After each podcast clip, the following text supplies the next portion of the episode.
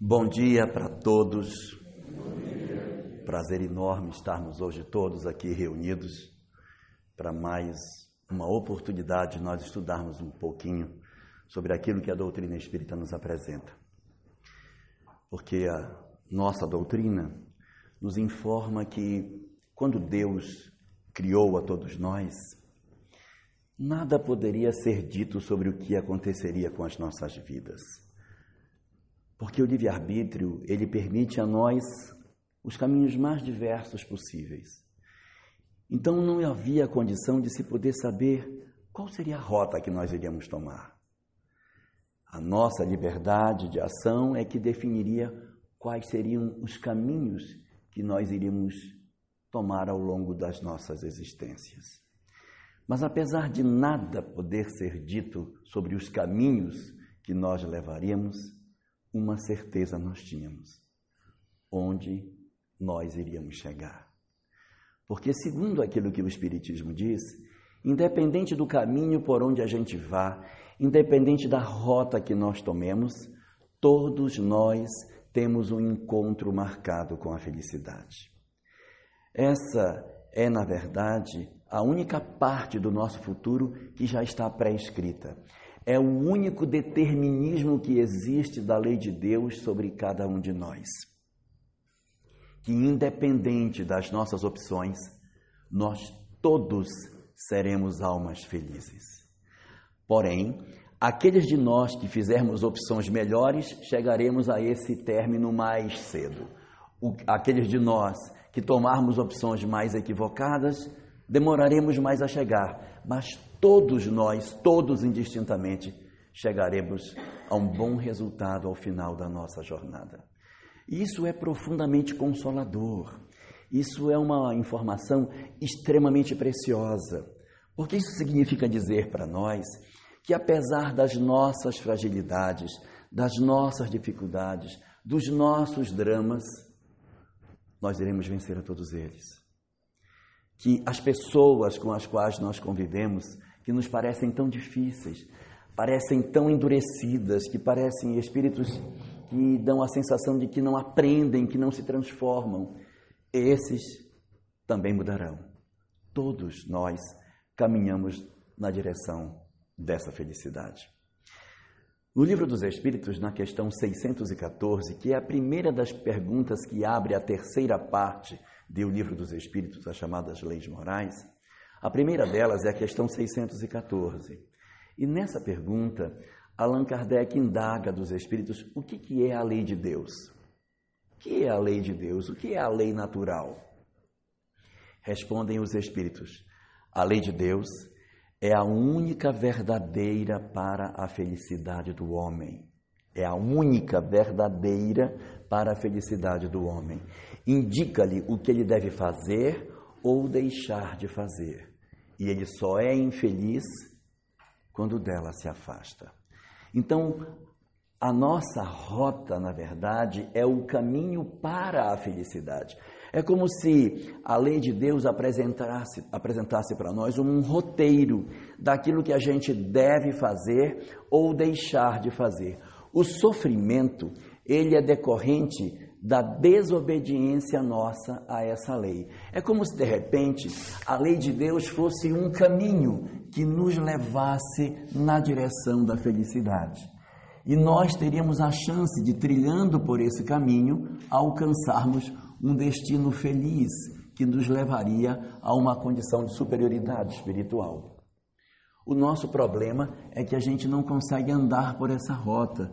A gente faz uns caminhos muito tortuosos para chegarmos a esse destino.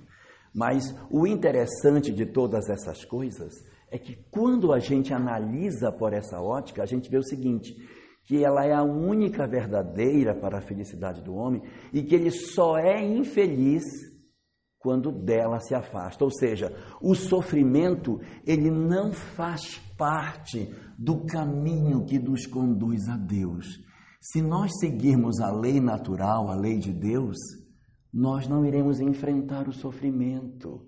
Então, o sofrimento não está no caminho que Deus traçou. Em outras palavras, a dor, o sofrimento, não faz parte do plano que Deus traçou para seus filhos. Existe muitos de nós que temos uma ilusão de dizer assim: olha, existem dois caminhos, você vai ter que escolher. Ou você pega o caminho do bem, ou pega o caminho do mal. Era uma vez uma menina chamada Chapeuzinho Vermelho. Vá pelo caminho do rio, não pegue o caminho da floresta. Como se existissem dois caminhos para a gente tomar. Mas o livro dos Espíritos não diz isso. Porque para a obra espírita, não há dois caminhos. Não existe o caminho do bem e o caminho do mal. Porque senão a gente podia ir andando colocando um pé num e um pé no outro. Não tem. Só existe um caminho. O bem é o caminho, o mal não é caminho, o mal é descaminho. A saída do caminho promove em nós um processo de sofrimento. E é interessante a gente perceber que, conforme diz a obra espírita, a gente só é infeliz quando dela se afasta. Então, se nós fazemos um caminho, a gente vai se afastando, quanto mais se afasta, mais dói. E aí a gente vai se afastando e vai doendo. Aí, até que chega uma hora assim, não, não aguento mais, eu preciso voltar. Então a gente precisa retornar. É natural, como se o bem fosse um grande imã e nós fazemos um esforço para sair desse caminho e o nosso esforço em sair vai produzindo em nós o sofrimento. Só que o que nos faz não voltar para o caminho é o nosso orgulho, o nosso egoísmo, porque às vezes dizemos assim: eu sei mas eu não vou fazer. Nós deliberadamente fazemos a opção pelo sofrimento, porque a gente sabe qual caminho poderia tomar, mas a gente não toma. De outras vezes a gente até nem sabe, mas tem vezes que a gente já sabe qual é o caminho. E aí a nossa dor ela decorre fundamentalmente do afastamento que a gente vai fazendo dessa rota. E é essa a grande, a grande descoberta da vida, é a gente descobrir como é que essas coisas funcionam. E muitos de nós dizemos assim, puxa, mas eu queria demais saber como é que esse troço acontece. Eu queria muito saber como é que tudo isso se dá. E aí a gente vai descobrir que existe no livro dos Espíritos algumas questões que nos ajudam a entender isso. Na questão 621 da obra básica, está dito lá no livro dos Espíritos que a lei de Deus, ela não está escrita em nenhuma obra. Ela não está num livro. Ela está em outro lugar. Segundo o livro dos Espíritos, a lei de Deus ela está escrita dentro das nossas consciências. E isso é muito interessante porque é como se Deus, ao criar cada um de nós, tivesse assinado a sua obra. Assim como o autor de um quadro, ele assina o quadro no cantinho para dizer de quem é dele, Deus, ao criar cada um de nós, ele assinou a sua obra. E a assinatura do bem, que é Deus, dentro de nós, é a presença da sua lei, que está dentro de cada um dos nossos corações. Só que essa lei, ela está dentro de nós em germen. Nós ainda não temos uma compreensão muito clara sobre o que é o certo e o que é o errado. Nós, nós não sabemos tudo, mas a gente vai descobrir isso gradativamente. É o caminhar que vai descobrir. Em O Livro dos Espíritos, na questão 120, há uma coisa bem interessante lá, quando os Espíritos dizem a Kardec, com relação à origem do bem e do mal, que para que nós possamos evoluir, eles perguntam: o homem para evoluir precisa passar pela fieira do mal? Ou seja, nós precisaríamos passar pelo mal para aprender o caminho do bem? Eles dizem: não. Pela fieira do mal, não. Temos que passar pela fieira da, da ignorância. Por quê? Porque a fieira da ignorância é que vai dar a nós o conhecimento daquilo que nós não sabemos. O que ocorre nesse sentido? Nós não precisamos fazer o errado para saber o que é o certo. Não é necessário que eu erre para que eu descubra que aquele caminho não é o bom. Senão a gente teria que ter uma tabela assim. Cadê o espírito? Ah, você já se suicidou alguma vez? Não, então tem que suicidar para saber que isso aí não é bom, viu? Marca aí que na próxima você vai suicidar. Aí, suicidou? Beleza, já. Já matou a mãe? Não, então, então não faz sentido Nós não precisamos passar pelo mal para aprender o caminho do bem. Não está na lei de Deus. A lei de Deus é o caminho que nos conduz à felicidade. E o homem só é infeliz quando dela se afasta. O mal não faz parte da nossa história. Nós é que desenvolvemos isso em nós. A ignorância, sim, nós somos ignorantes e à medida que a gente vai vivendo, nós vamos descobrindo e vamos percebendo as coisas que a gente fazia e que achava que estava certo. Disse, ah, mas isso aí não é certo, não. Preciso rever. Então a gente vai revendo os conceitos à medida que a gente vai aprendendo. Nós vamos descobrindo, nós vamos vivendo, vamos dizendo: olha, eu fazia assim, eu achava que eu estava certo, mas a maturidade me veio e eu descobri que isso isso não é correto. Aí eu começo a me modificar por conta disso. E existe uma frase do Cristo que tem a ver com essa, esse pensamento. É quando Jesus diz assim: A quem muito será dado, muito será cobrado. Ou seja, quanto mais a gente conhece, quanto mais eu me esclareço e eu vou saindo da ignorância, mais compreensão eu tenho do caminho e mais fácil se torna a minha chegada no destino. Só que a frase está dita: a quem muito será dado, muito será cobrado. E há pessoas que fazem uma leitura totalmente equivocada dessa frase, porque dizem assim: ah, se é verdade que a quem muito for dado, muito será cobrado, se eu souber, Deus vai me cobrar. Então eu quero ficar na ignorância, eu não quero nem ler mais porque se eu não souber, a lei não me alcança. A lei não, não vai me alcançar. Eu, eu tenho um amigo que o pai dele era espírita, mas o pai dele tinha um, uma estante onde ele guardava os livros espíritas, ele trancava os livros, ficavam todos guardados, trancados. E não deixava os filhos terem acesso aos livros. E os filhos tinham muita curiosidade, porque ele lia e ia lá, botava naquela coisa trancada. E aí foi passando, foi passando, aí um dia esse meu amigo abordou o pai disse, pai, esse, esses seus livros aí que o senhor lê, que livros são esses? Ah, isso aqui são livros espíritas, meu filho. Aí disse, mas eu fico vendo o senhor ler isso aí, eu queria ter a oportunidade de conhecer também, eu não posso pegar um desses para eles. Não, não, não, não pode não. Esse é o tipo de livro que você só pode ler depois que você tem uns 40 anos. Aí ele disse: Por quê? Olha a resposta do pai dele. Por quê, pai? Aí disse o pai: Porque se você for ler isso quando jovem, você vai ficar fraco para negócio. Porque vai saber que não vai poder fazer certas coisas. Então o pai achava mais conveniente deixar a pessoa fazer muita bobagem enquanto novo, aí quando fosse velho agora vai ler, meu filho, para você descobrir o que você fez. Ora, isso, isso é uma bobagem, porque na verdade, realmente a quem muito será dado, muito será cobrado. É fato, muito será cobrado, só que vai ser cobrado por quem? Quem vai cobrar? Como vai ser essa, essa cobrança? Esse é um dos capítulos mais bonitos daquilo que a doutrina espírita nos oferece. É o entendimento de como o Espiritismo fala que seja a chamada justiça divina. Como que ocorre esse mecanismo da cobrança da justiça divina? Geralmente, é, as obras teológicas fora da doutrina espírita possuem a imagem de um tribunal que julga as almas. Isso está no ideário humano desde o início da história da humanidade. O julgamento das almas após a morte está presente nas diversas religiões, entre os gregos, entre os egípcios, meu Deus, no próprio cristianismo primitivo, na, no cristianismo medieval, você tem muita ideia de uma balança que pesa as almas.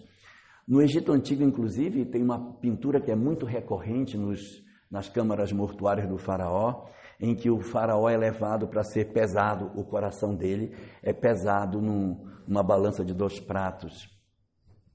Ele é levado pelo deus Anubis, aquele que tem a cabeça de chacal, para ser julgado na frente de um tribunal de deuses que vão avaliar o que, que o faraó fez. Então é uma balança de dois pratos E cada câmara mortuária tem esse desenho, isso é muito recorrente. Se for na internet, vocês vão achar. Uma balança de dois pratos, aí num prato tem um coração, que é o coração do faraó, e no outro tem uma pena da deusa Maat. É uma deusa de asas emplumadas, que é a deusa da justiça. Então ela tira uma pena e coloca a pena no outro prato da balança. E aí o coração do faraó tem que pesar menos do que a pena. Não preciso dizer para vocês que todo desenho está assim, né? O coração está pesando menos que a pena, porque se pesar mais do que a pena, o faraó foi condenado e tem um deus em forma de crocodilo que come a alma do faraó. Mas se ele for absolvido, que é o que aparece em todas as pinturas, até porque o, artista não é tolo nem nada, então ele é absolvido e vai para a companhia dos deuses no panteão para viver com Ísis, Osíris e os outros deuses egípcios. Então essa ideia de um julgamento é muito comum. Pinturas da Idade Média aparecem demais, uma balança julgando as almas que são pesadas e tal. E sempre essa imagem desse julgamento, ela é sempre externa. Ela tem um tribunal externo, há julgadores que vão avaliar você. A doutrina espírita ela revoluciona esse conceito de justiça divina, porque ela traz para nós uma ideia completamente diferente de como que deveria ser, como deve ser esse fenômeno do julgamento. Porque ora, se é verdade que a lei de Deus está dentro das nossas consciências, o juiz está dentro de nós, não está do lado de fora. É um juízo interno que vai nos julgar. Nós não teremos, no dizer da doutrina espírita, um julgamento formal após a morte, em que indivíduos externos vão dizer: Você, olha o que você fez, eu tenho aqui anotado o que você fez. Nós não necessitamos desse tipo de expediente, porque nós trazemos dentro das nossas almas as nossas próprias sentenças. O julgamento é interior. Sou eu que me absolvo e sou eu que me condeno do lado de lá. E isso é muito bonito, porque é isso que faz com que a justiça de Deus, na visão da doutrina espírita, seja uma justiça perfeita. Por que, que ela não erra? Porque o juízo é interno. Eu sei o que eu fiz. Eu sei o que eu fiz. Eu não preciso que ninguém me diga, porque se uma pessoa me julga, essa pessoa externamente pode dizer, não, eu acho que fulano, é... não, na minha opinião, acho que você você merece tal punição, e eu dou uma punição externa. Não sabe o que acontece comigo. Às vezes você vê uma pessoa de fora e diz, nossa, mas fulana, meu Deus, olha, que mãe zelosa, meu Deus. Leva a criança para o parque, olha, a filha dela está sempre limpinha, sempre arrumadinha, aquelas Maria Chiquinha na cabeça, a roupinha da menina está sempre limpinha. Ai, que, que zelo, que mãe zelosa. Vá ver como é. Como é que ela trata a menina para que a roupa fique sempre limpa. Não te suja! Menina! E aí vira uma neurose. E aí você vai dizer, ué, mas isso realmente é virtude ou não é virtude? Só que o belo disso é que o instrumento de medida ele é de acordo com a nossa compreensão. Quanto mais eu conheço, mais nitidez eu tenho para entender o que eu fiz de certo e o que eu fiz de errado. Então eu consigo ter leituras mais precisas sobre o que é o correto e o que é incorreto de fazer. É por isso que a quem muito será dado, muito será cobrado.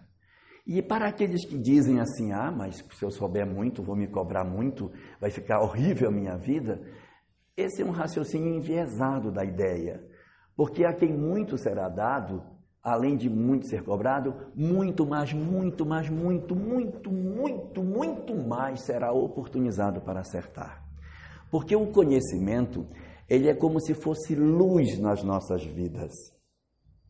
Emmanuel, quando fala da doutrina espírita, ele diz assim: o espiritismo é luz nas nossas vidas.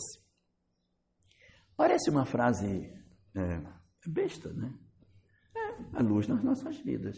Mas se a gente parar para pensar com detalhe o que significa isso, imagine você andando no escuro, sem você saber por qual caminho você vai. Será que isso aqui tem um buraco? Não tem? Aí você vai andando às apalpadelas, trombando nos outros.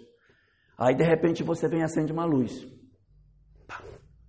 abre-se tudo diante dos seus olhos. Então o espiritismo, ele é luz nos nossos caminhos, no sentido de iluminar os nossos olhos para que a gente consiga entender o cenário onde a gente se encontra. Se é verdade que nós seremos mais cobrados, sim, é verdade, seremos mais cobrados. Mas a velocidade com a qual eu caminho também tem que ser considerada. Quem caminha mais rápido? Quem está no escuro ou quem está na luz? Agora, se eu aproveito da luz e exploro as pessoas que estão em meu redor, eu mesmo me sentencio mais, eu mesmo me cobro mais. Então eu passo a me cobrar mais, não, é, não necessariamente porque é, em função disso eu vou ter só mais sofrimento. Não. O que eu tenho de chance de fazer o certo? Quando eu tenho uma leitura espiritual da vida e aí eu tenho a chance de fazer o mal, eu digo, isso eu não vou fazer. Eu posso até fazer isso, mas eu não vou fazer, porque eu sei que não é bom. Eu sei que não é bom. Seria até para mim fácil de fazer. Está na mão, posso, mas não vou fazer. Quando eu tomo essa decisão, eu caminho muito mais rápido. Então, se a gente for pesar entre ser mais cobrado e a velocidade com que se caminha, é muito mais vantajoso conhecer. Porque quando eu conheço, eu tenho a chance de sair andando mais rápido, de poder correr nesse caminho que me conduz até a felicidade. Eu tenho muito mais oportunidade para chegar ao meu destino mais cedo. Mas se ao contrário, eu desconheço, eu vou tateando, saindo da rota, procurando outras vias, até que eu consiga retornar para o caminho. E isso é uma dinâmica que a lei de causa e efeito possui para forçar, de certa maneira, com que a gente descubra que está no caminho errado. Diz o livro dos Espíritos que a gente vai errando e quanto mais erra, mais sofre. Quanto mais distante do caminho do bem nós estamos, mais a gente sofre. O nosso desvio do caminho original, ele vai produzindo em nós sofrimentos progressivos. A parábola do filho pródigo, ela tem uma imagem muito forte com relação a isso. Porque ela conta a história de um filho que saiu da casa do pai. Se a gente for perceber lá o que conta Lucas no capítulo 15, o filho quando sai da terra do pai, ele foi morar numa terra longínqua. Ele não saiu para fazer a casinha do lado da casa do pai dele. É quando a gente rompe com Deus e vai para terras distantes vai para o outro lado. Eu faço uma ruptura e quero ficar distante do caminho que eu sei que é o melhor. E ao longo da narrativa, Lucas vai contando várias passagens que vão fazendo esse processo de descida. Ele vai morar numa terra distante. Mas ele mesmo morando numa terra distante, leva muito dinheiro, muitos recursos, a saúde, a beleza, a inteligência, ele vai usando uma série de, de talentos que a gente tem e ele gasta todas as riquezas que ele tem. Ele fica pobre. Mas mesmo ele ficando pobre, ele não volta para a casa do pai. Não vou voltar nada. Estou pobre, mas vou ficar por aqui. Aí ele começa a passar necessidade. E Jesus, na hora de, de criar uma imagem do que, que aconteceu com ele, Jesus disse, poderia ter criado mil imagens, mas como ele estava falando com os judeus, ele cria uma imagem específica, dizendo que na terra longínqua ele procurou emprego e apareceu uma pessoa que ofereceu para ele um emprego para ele cuidar de porcos. Por que, que não foi para criar carneiro, para criar boi? Por que, que foi porco? Porque para os judeus, na hora que ele falou isso, o povo. Ah! É, um, é um absurdo, você imagina um judeu, um judeu, sair da sua terra, ir para uma terra longínqua, aí passa fome, emprego. Vai cuidar de porco, colega. Isso é a pior coisa. É como se disséssemos assim para nós, guardadas as devidas proporções. E aí a pessoa foi para um país distante e foi criar urubu. Foi criar ratos. Imagina você ali cuidando do ratinho, né? Ou dos urubus. É, é essa imagem para os judeus o que o, o, no ideário judaico o que, é que um porco representa. Ele foi cuidar de porcos mas isso também não provocou nele nenhum tipo de sofrimento. Aí ele então desejou comer a comida do porco. Ó, que legal! Ele não tinha comida, então ele foi comer a comida do porco. Quero informar que comida de porco não é ração balanceada. Não é essa. É aquela outra. É a lavagem, é o babuge. Então, olha a situação. Ele queria comer a comida do porco. E diz no texto que ele quis comer a comida do porco, mas não fala que ele quis voltar. Não fala que ele quis voltar. Aí ele continua lá. Aí, a essa altura, o judeu está se rasgando ouvindo aquilo, e aí ele ainda piora mais ainda. Ele diz: ele quis comer a comida do porco, mas nem isso lhe davam. Aí é para acabar, gente. Porque não é possível. O cara já está cuidando de porco, quer comer a comida do porco, e nem a comida do porco lhe é dada. É nessa hora que ele está nesse ponto que ele diz: Não suporto mais. Diz o evangelista. E caindo em si, disse: Levantar-me-ei e irei ter com meu pai e lhe direi: Pai, pequei contra o céu e contra ti. Aceita-me como um dos teus servos. Porque ele dizia: Puxa, quantos trabalhadores do meu pai têm pão em abundância e eu aqui pereço de fome. Então eu vou voltar. Porque os trabalhadores do pai dele tinham melhores condições de vida do que ele que era filho. É bem aqui que ele cai em si. É nessa hora que a experiência trouxe a ele a leitura de que ele estava equivocado com relação à vida. Essa esse cair em si que aconteceu foi o ponto mais baixo que ele desceu. Na questão 784 de O Livro dos Espíritos, Kardec pergunta assim: Não parece que, pelo menos do ponto de vista moral, a humanidade parece andar aos recuos ao invés de avançar? Porque ela vai, parece que andando para trás, andando para trás, andando para trás. Olhando isso aqui, eu estou meu Deus, esse menino está andando para trás, para trás, para trás, para trás. Parece que está andando aos recuos. Respondem os espíritos que muitas vezes, para que a gente descubra o caminho, é necessário que o mal chegue ao extremo para que o homem sinta a necessidade do bem. Às vezes a gente comete um erro, a consciência nos cobra e a gente volta. Tem vezes que a gente não, não deixa a consciência nos cobrar e continuamos equivocados. E descemos mais um passo e mais um passo, e vamos descendo e vamos descendo, e não vamos nos dando conta que quanto mais a gente desce, mais infeliz a gente se torna. E para que a gente não faça contato com a dor, nós fazemos um bloqueio. Eu estou ótimo. Eu nem sinto nada. Mas na verdade é uma barreira que eu estou fazendo para não fazer contato com a dor. Até que chega um extremo em que a gente não aguenta mais, aí diz: Eu não suporto mais, eu preciso voltar. E é quando a gente faz esse caminho de volta. O mais importante de tudo isso, nessa história, é a parte em que o evangelista diz: E caindo em si, disse. Porque o importante é cair em si. Enquanto você não cai em si, você atravessa as condições do sofrimento sem entender o que está acontecendo.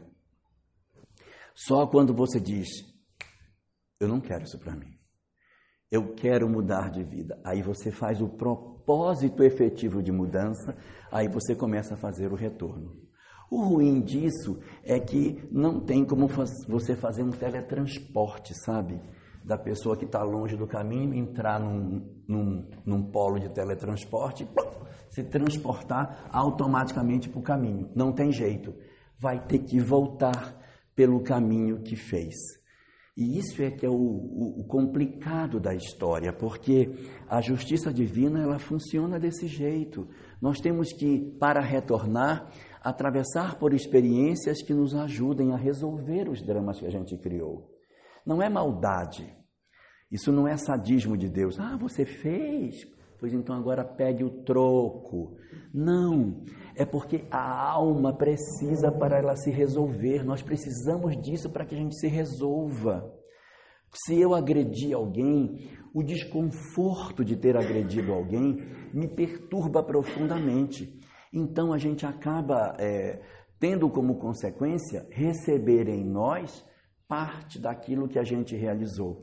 O objetivo da lei, na verdade, não é punir as pessoas, mas é oportunizar ao espírito a chance para que ele se recupere, para que ele retorne ao caminho original para ter acesso à felicidade que é dele. É ele que está se afastando deliberadamente para não usufruir de toda a felicidade que foi desenhada para ele desde o momento em que ele foi criado. O que ocorre então? É preciso que o espírito atravesse esse caminho de retorno. No livro O Céu e o Inferno, na primeira parte, no capítulo 7, Kardec fala no Código de Lei da Vida Futura, no Código Penal da Vida Futura, que existem três passos para que a gente consiga retornar a esse caminho. Se a gente não cumprir esses três passos, a gente continua longe. Nós temos que passar por eles. O primeiro é o arrependimento. Arrependimento não é remorso, tá? Remorso não resolve. Remorso é a gente ficar gemendo pelo que fez. Oh, meu Deus, o que eu fiz? Não podia ter feito. Aí chora, se tortura, acorda de manhã, coloca duas rodelas de pepino no olho para ver se, se tira as olheiras porque não dormiu. Mas se aparecer nova oportunidade, faz de novo. Isso é remorso. Eu me, me culpo, mas eu repito. Isso chama-se remorso. Aí faz de novo, diz, olha aí, fiz de novo, fiz de novo. Remorso. É culpa.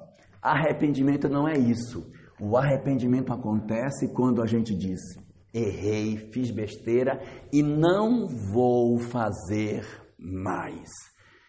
Mesmo que a oportunidade apareça, eu não farei novamente. Quando eu tenho isso, eu sei que eu estou arrependido do que eu fiz.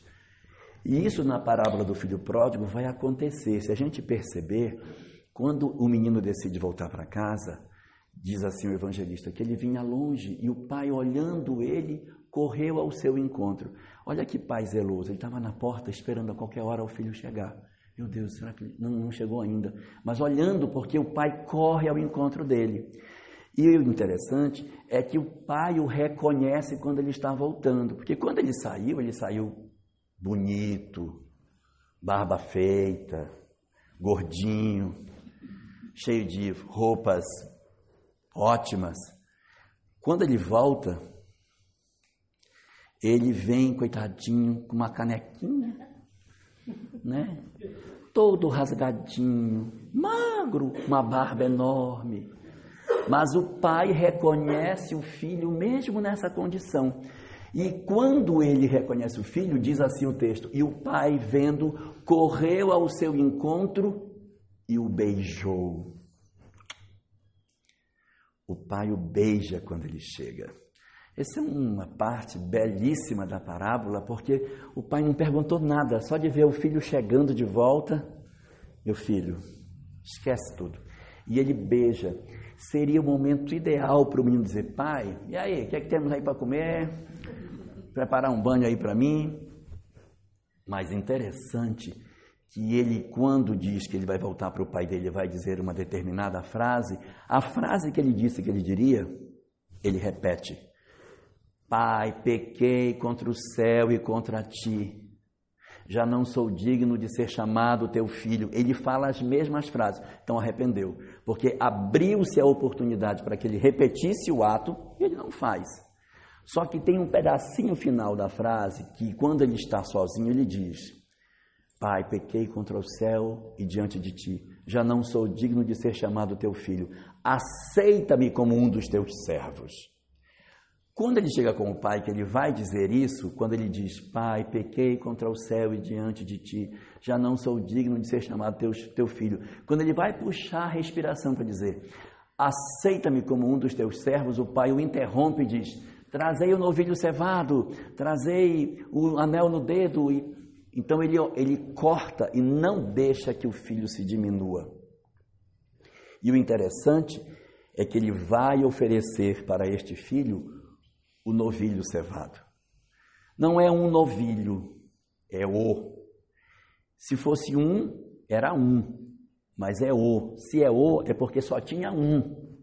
É o novilho cevado. Então ele tinha cevado é engordado, né? Então ele tinha um novilho que ele engordava, ele tinha um, um animal que ele estava cuidando para ser oferecido por, como alimento. Na hora que o filho chega e que ele vê que o filho se arrependeu, ele diz, vamos matar o novilho cevado para ele.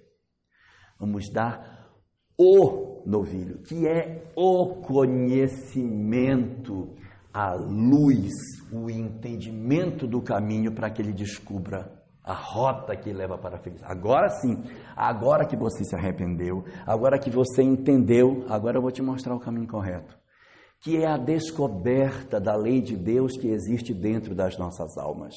É essa grande descoberta que existe é, dentro dos nossos corações. Esse é o, é o grande momento.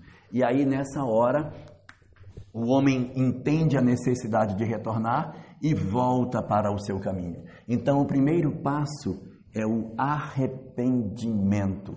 O segundo passo que a gente tem, segundo Kardec, é a chamada expiação. A expiação é a etapa que se segue ao arrependimento, que é a oportunidade de você passar por experiências que deem a você a condição de que você é, tenha a chance de se reencontrar com a história do ontem. Expiar significa retornar para a mesma cena para o mesmo cenário para ver se agora você faz certo. Vamos retornar você para aquilo que você errou. Joana de Ângeles, sobre isso, tem uma frase bem interessante. Ela diz assim: que Deus é tão misericordioso que quando a gente erra, ele não diz assim, para, igual faz o diretor de cinema, para, volta a cena, repete. Não, não ficou bom, volta a faz de novo. Não, quando a gente erra, ele diz, ok, tudo bem, beleza, vamos recomeçar do começo. Eu vou te dar um novo corpo, uma nova família, uma nova instrução. Eu te faço toda uma nova história. E quando você estiver pronto, agora joga ele na cena de novo. Vamos ver se ele vai funcionar. Quer dizer, você volta para a cena, mas volta mais aparelhado porque você vai ter novas instrumentações, te dá um, uma nova família, você tem novas chances, você passa por toda uma revisão de conceitos, parte do seu passado é apagado para que você não lembre claramente tudo, mas você tem certas lembranças do ontem, no hoje. Agora coloca, vamos ver se ele funcionou. Porque o que, que acontece? A gente, quando está no mundo espiritual, diz assim: Não, eu me arrependi sim, eu nunca mais seria capaz de roubar a herança do meu irmão. Eu fiz aquilo, mas é porque eu estava tava doido, mas agora eu entendi. Eu não faço mais isso. Você arrependeu, meu filho? Arrependeu, mas arrependeu lá dentro do seu coraçãozinho, está lá dentro isso. Nossa, isso está lá dentro, está lá. Então vamos voltar vai nascer de novo com o mesmo irmão, vai ter a situação diferente, vão conviver. Vou fazer uma série de situações que vai fazer com que você tenha muita gratidão por ele ao longo da vida. Ele vai ser seu irmão mais velho que vai cuidar de você. E aí, quando chegar na hora da partilha, vamos ver o que acontece. Não, eu não vou esquecer. Vamos saber agora, porque quando a gente renasce, o véu do esquecimento vem e tudo que era verniz sai. Só fica o que estava lá dentro. Se realmente, se é verdade que aquilo era verdade, então vai ser verdade. Você vai renascer e dentro de você tem a certeza de que você vai fazer o correto dessa vez. Agora está certo, eu estou convicto disso. Então pode, pode dar o véu do esquecimento que ele não vai errar o caminho, porque está arrependido. Mas se ele tiver com aquele arrependimento meia boca, ele quando reencarnar, disse, ah, eu não sei, tem horas assim que eu fico pensando, acho que eu vou tomar a herança dele, sabe? Porque, porque não ficou completamente, não ficou. Então, a segunda parte da história é a expiação, que é você retornar para um cenário aonde você vai ter que repetir a experiência. Só que expiar não resolve, porque você pode expiar e fazer besteira. Aí eu digo, não, agora você volta e vai devolver a herança. Aí eu pam, tomo de novo a herança dele. Mas, meu filho, pelo amor de Deus, foi um vacilo, foi um vacilo. Mas se me der de novo, agora eu acerto. Aí dá de novo, espia de novo e pam, erra de novo. Ou seja, a expiação não garante êxito. A expiação é retornar o sujeito para a experiência que ele fracassou. A única coisa que liberta a alma é alcançar a terceira fase, chamada de reparação. A reparação é a oportunidade que a gente tem de realmente desfazer. Reparar é desconstruir tudo aquilo de errado que a gente fez, é refazer o caminho de volta, é fazer essa estrada de retorno para que a gente consiga voltar para o caminho da felicidade. Isso é a reparação. Então a gente arrepende, legal, a gente espia, ótimo, mas tem que reparar. Se não fizer a reparação, vai ficar mascando chiclete, mascando, mas e aí que tal? Ah, eu estou dez encarnações aí e tal, mas não estou conseguindo devolver essa herança, não estou conseguindo, mas vou acertar. Aí, por quê? Porque espia e não resolve, espia e não resolve. A expiação não é indicativo de sucesso. Só vai ter sucesso quando a gente reparar o erro que a gente cometeu. E nós levamos em nós as marcas das nossas culpas, dos nossos erros. E existe dentro, até dentro do movimento espírita, uma leitura muito equivocada sobre isso, não é? Que as pessoas acham que se as pessoas estão passando por um sofrimento, obrigatoriamente ela é um algoz. Ah, e fulano puxa da perna. Isso deve ter chutado muita gente. Como se o sofrimento obrigatoriamente decorresse de um processo de expiação, de paga, de erro do ontem que está refletido no agora. Não é verdade. Nós temos uh, o sofrimento, ele pode ter origem, como a gente bem sabe, em três situações distintas. O sofrimento pode ser uma prova, ele pode ser uma expiação e ele pode ser uma missão. Nada garante nada. Eu posso, por exemplo, renascer.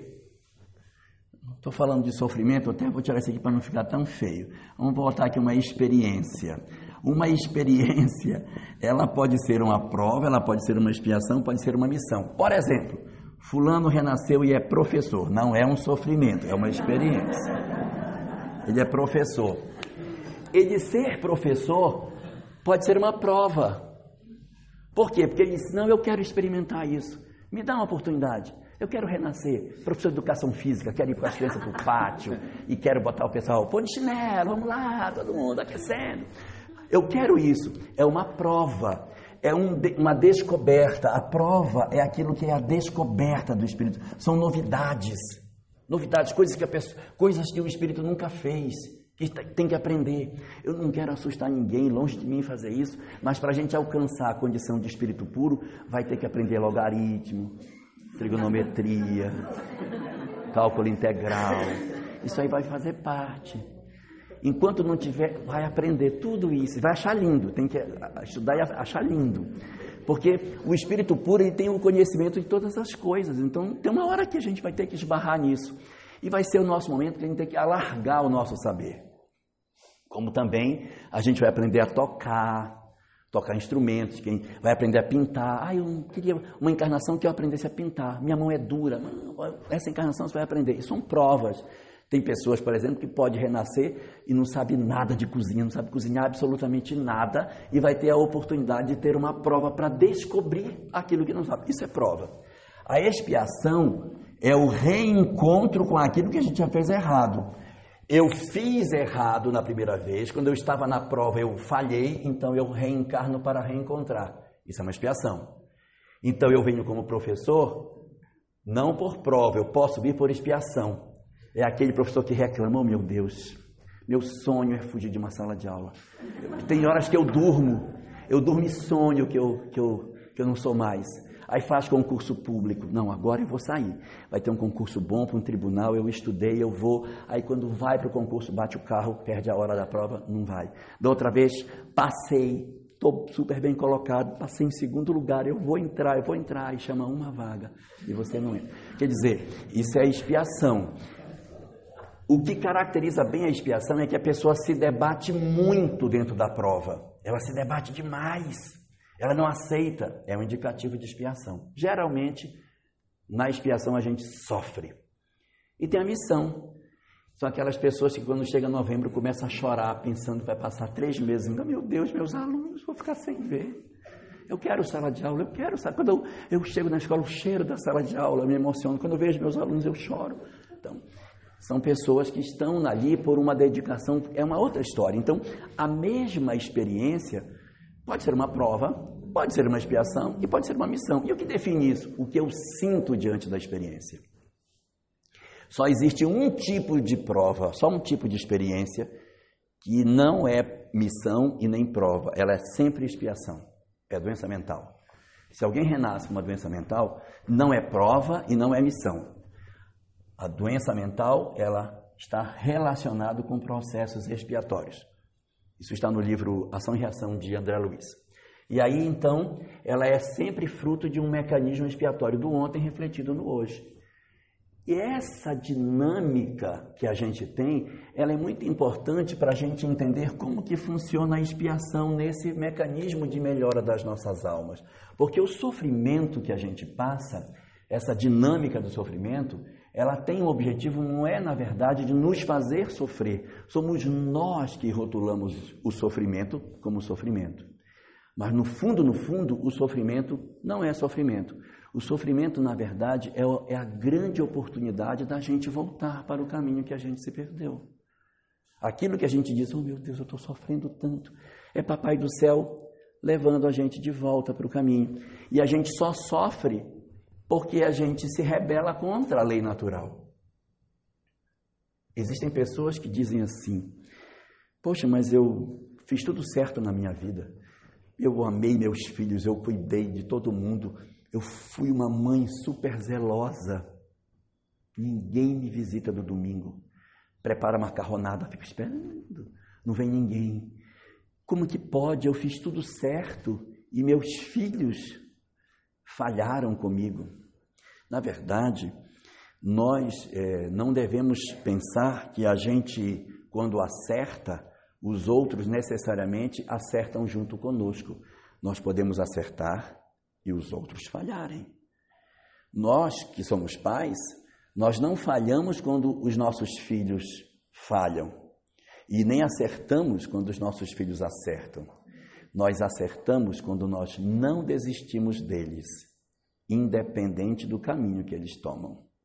Se nós, por algum motivo, temos um filho que a gente dá um conselho e ele pega outro caminho, se nós orientamos para que ele continue seguindo pela lei de Deus e ele faz a decisão de descer por uma outra opção, por um descaminho, isso não significa dizer que eu sou um pai ou uma mãe fracassada, porque o livre-arbítrio do outro tem que ser considerado. O que eu vou falhar é se eu desistir dele. Nós não devemos soltar a mão. O nosso papel é não desistir das almas que nos foram confiadas. Se eles tomam caminhos equivocados, a gente segue com eles, vamos avançando, sem desistir. Às vezes, para que a gente consiga manter uma relação, talvez a gente precise, em alguns casos mais extremos, nem morar junto, porque a gente tem dificuldade de relacionamento, mas o importante é não desistir das pessoas. Porque quando a gente desiste do outro, aí é que a gente falha. Quando eu digo assim, olha meu filho, chega para você, não dá mais. Você já pegou muito caminho errado, vai com Deus e larga a pessoa no mundo e diz que não quer mais ver, aí assumimos parcela de responsabilidade, porque nós somos coniventes com o erro do outro. Mas se eu não desisto, mesmo que ele erre, eu não tenho responsabilidade direta, porque o meu papel eu estou cumprindo. E a gente cumpre o papel da gente não é quando a gente cumpre de maneira externa, como uma obrigação, de, olha, fiz meu papel, estou te visitando, estou vindo aqui, porque o mundo espiritual está vendo, amanhã alguém vai me cobrar, então estou vindo aqui. Não é isso. É um trabalho de coração. Você convencer o outro lá dentro. Não são palavras, são sentimentos, é a forma como você toca, é a forma como você olha, é a forma como você se compromete com a história do outro, que tem que convencer o outro de que você o ama. É essa que é a grande dificuldade. Nós somos vitoriosos quando a gente, independente do caminho que ele toma, nós fazemos a parte que é nossa. Nós não desistimos do outro. Nós continuamos no propósito de fazer aquilo que está designado para pai e para mãe desenvolver. Então, mesmo que a gente passe por experiências difíceis, A grande proposta da doutrina espírita é que a gente não desista de ninguém. Que a gente não desista do outro. É lógico que nas nossas vidas existem pessoas que são difíceis e que a gente não precisa conviver. Mas existem pessoas que são difíceis que fazem parte do nosso círculo mais externo, mais interno.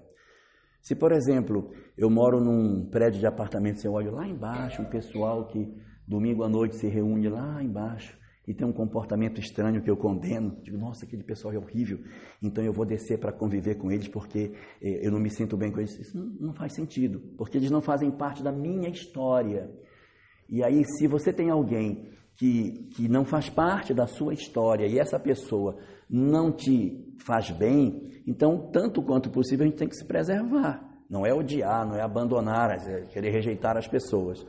Mas a gente não tem tanta necessidade de estar próximo desse. Mas se eu tenho alguém que Papai do Céu fez reencarnar pertinho de mim, abra seu olho. Porque o ideal é que a gente não largue a mão dos outros. Falo isso mais fundamentalmente com relação a filhos, não com relação a casais, que às vezes a gente tem relacionamentos que são bem difíceis. Embora a doutrina espírita ela seja a favor do casamento, ela não é contra a separação. Existem circunstâncias nas quais elas podem se apresentar como sendo o mal menor. Quando diante de uma violência ou de um mal maior, a, a, convivência se faz insustentável, é melhor que não se conviva do que acontecer o mal maior. Então, nessas circunstâncias, a gente faz a decisão diante daquilo que seria o mal menos grave para as nossas vidas. Segundo Emmanuel, toda decisão de separação é uma decisão que é lamentável. Todas elas são lamentáveis, embora algumas delas sejam justas. A gente sabe que é justo, mas vai sempre lamentar, porque o ideal é que isso não acontecesse.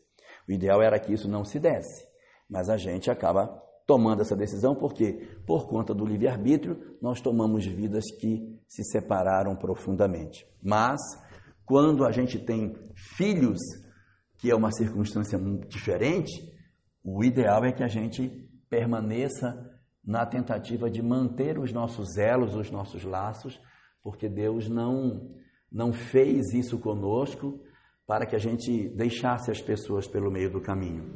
O nosso objetivo é que a gente, apesar de todos os sofrimentos, de todas as dificuldades que a vida possa fazer, que a gente continue ajudando, apoiando, cheio de feridas muitas vezes, mas fazendo o trabalho que a gente precisa fazer. A gente não pode esperar ter uma vida de plena felicidade para que a gente possa fazer alguma coisa pelos outros. Porque todos nós, no nosso planejamento, nós temos chagas que a gente está resolvendo. Ninguém que está na Terra reencarnou para um passeio no parque de diversões. Todos nós estamos enfrentando provas e mais provas, e a justiça divina, ela vai atuar nas nossas vidas de dentro para fora, no interior dos nossos corações, promovendo a nossa libertação. E quanto mais eu sei, quanto mais eu compreendo, mais chance eu tenho de fazer aquilo que seria o certo das nossas vidas. E eu queria aproveitar esse nosso momento para me despedir de vocês com uma história. Essa história ela não é uma história espírita, ela é uma história da mitologia grega, portanto ela não é verdadeira. Eu não quero que ninguém saia daqui dizendo que veio na casa espírita e que aprendeu uma coisa que é espiritismo. Isso não é espiritismo, isso é mitologia grega. E como toda a história de mitologia, a gente ouve e guarda da história a lição moral que ela traz. E numa síntese de todas essas coisas, eu gostaria de deixar essa história para nós, porque se o que eu disse não ficou, a história ficando, eu já estou bem satisfeito. Diz a mitologia greco-romana que Zeus teve um filho chamado Hércules. E ele queria muito que Hércules se tornasse um grande guerreiro, um combatente muito capaz e ao mesmo tempo que ele fosse sábio, que ele conhecesse de muitas coisas. Então Zeus designou para treinar Hércules uma pessoa, um indivíduo que era o mais sábio de todos daquela época. Ele era um centauro, centauro, aqueles que são mistura de cavalo com gente. O nome dele era Quiron. Zeus então procurou por Quiron e disse: Eu sei da sua sabedoria, sei da sua capacidade e quero que você treine o meu filho Hércules para que ele se torne o mais capaz de todos os combatentes que a terra já conheceu. Queria que você ensinasse para ele tudo que você sabe. E Quiron aceitou a proposta e foi o grande mestre de Hércules durante a sua formação. Foi ele que ensinou todas as técnicas que Hércules aprendeu. Foi ele que ensinou a Hércules como ele combateria a hidra de Lerna. A hidra de Lerna era um animal quando você cortava a cabeça, onde cortava nascia duas cabeças, e assim ele não conseguia matar o animal. E quando ele conseguiu matar a hidra, um, Quiron chegou com Hércules e disse: O sangue da hidra tem uma substância muito interessante. Ele, quando colocado numa ferida, ele não deixa a ferida cicatrizar. Ela dói demais, dói demais e não cicatriza. Então pegue todas as flechas da sua aljava e passe no sangue da hidra e guarde, para que quando você tiver um inimigo que você precise abater para que ele fique para sempre ferido, você vai usar essas flechas manchadas com sangue da hidra. E Hércules então obedeceu, passou as, todas as flechas da aljava no sangue da hidra, guardou e dali eles seguiram para uma festa. Iria acontecer uma festa e nessa festa houve uma discussão entre vários centauros começaram a discutir e eles agrediram Quiron. Quando Hércules se deu conta, Quiron estava no meio de uma briga e estavam todos lutando contra ele e tentando se safar dos vários oponentes que ele tinha naquela luta. E ele pensou: como é que eu vou salvar meu mestre? A flecha. Aí ele nem lembrou que a flecha tinha o sangue da hidra. Tirou a flecha da aljava, mirou no inimigo de, de Quiron e mandou o tiro certeiro a flecha foi passando e na hora que ela foi chegando próximo deles, na luta, eles viraram de posição e em vez da flecha atingir o inimigo, atingiu Quirão. A flecha entrou nele e ele deu um urro desesperado de dor, tão grande que o, o urro dele ecoou pela floresta onde eles estavam e a briga imediatamente parou. E então Hércules, sem saber o que fazer, ficou olhando para o mestre. O mestre, com uma dor lancinante, acabou abandonando a briga e saiu correndo pelo meio da mata, urrando de dor, sumiu pela floresta. Nunca mais Quiron voltou para viver na civilização.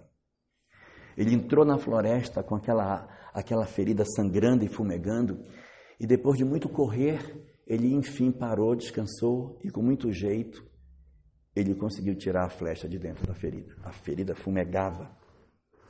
E como ele conhecia de muitas coisas, ele começou a procurar as ervas para tentar tratar a ferida.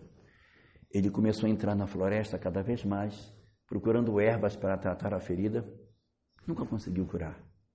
Só que ao longo do caminho, ele foi encontrando outros animais, também feridos.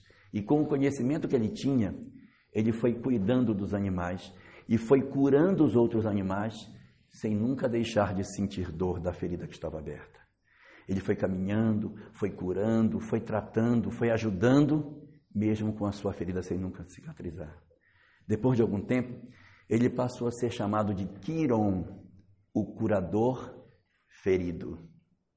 É isso que significa, como ele ficou conhecido. A palavra cirurgião vem de Quiron, o curador ferido. E que a gente, em cima dessa imagem, faça das nossas vidas a mesma coisa.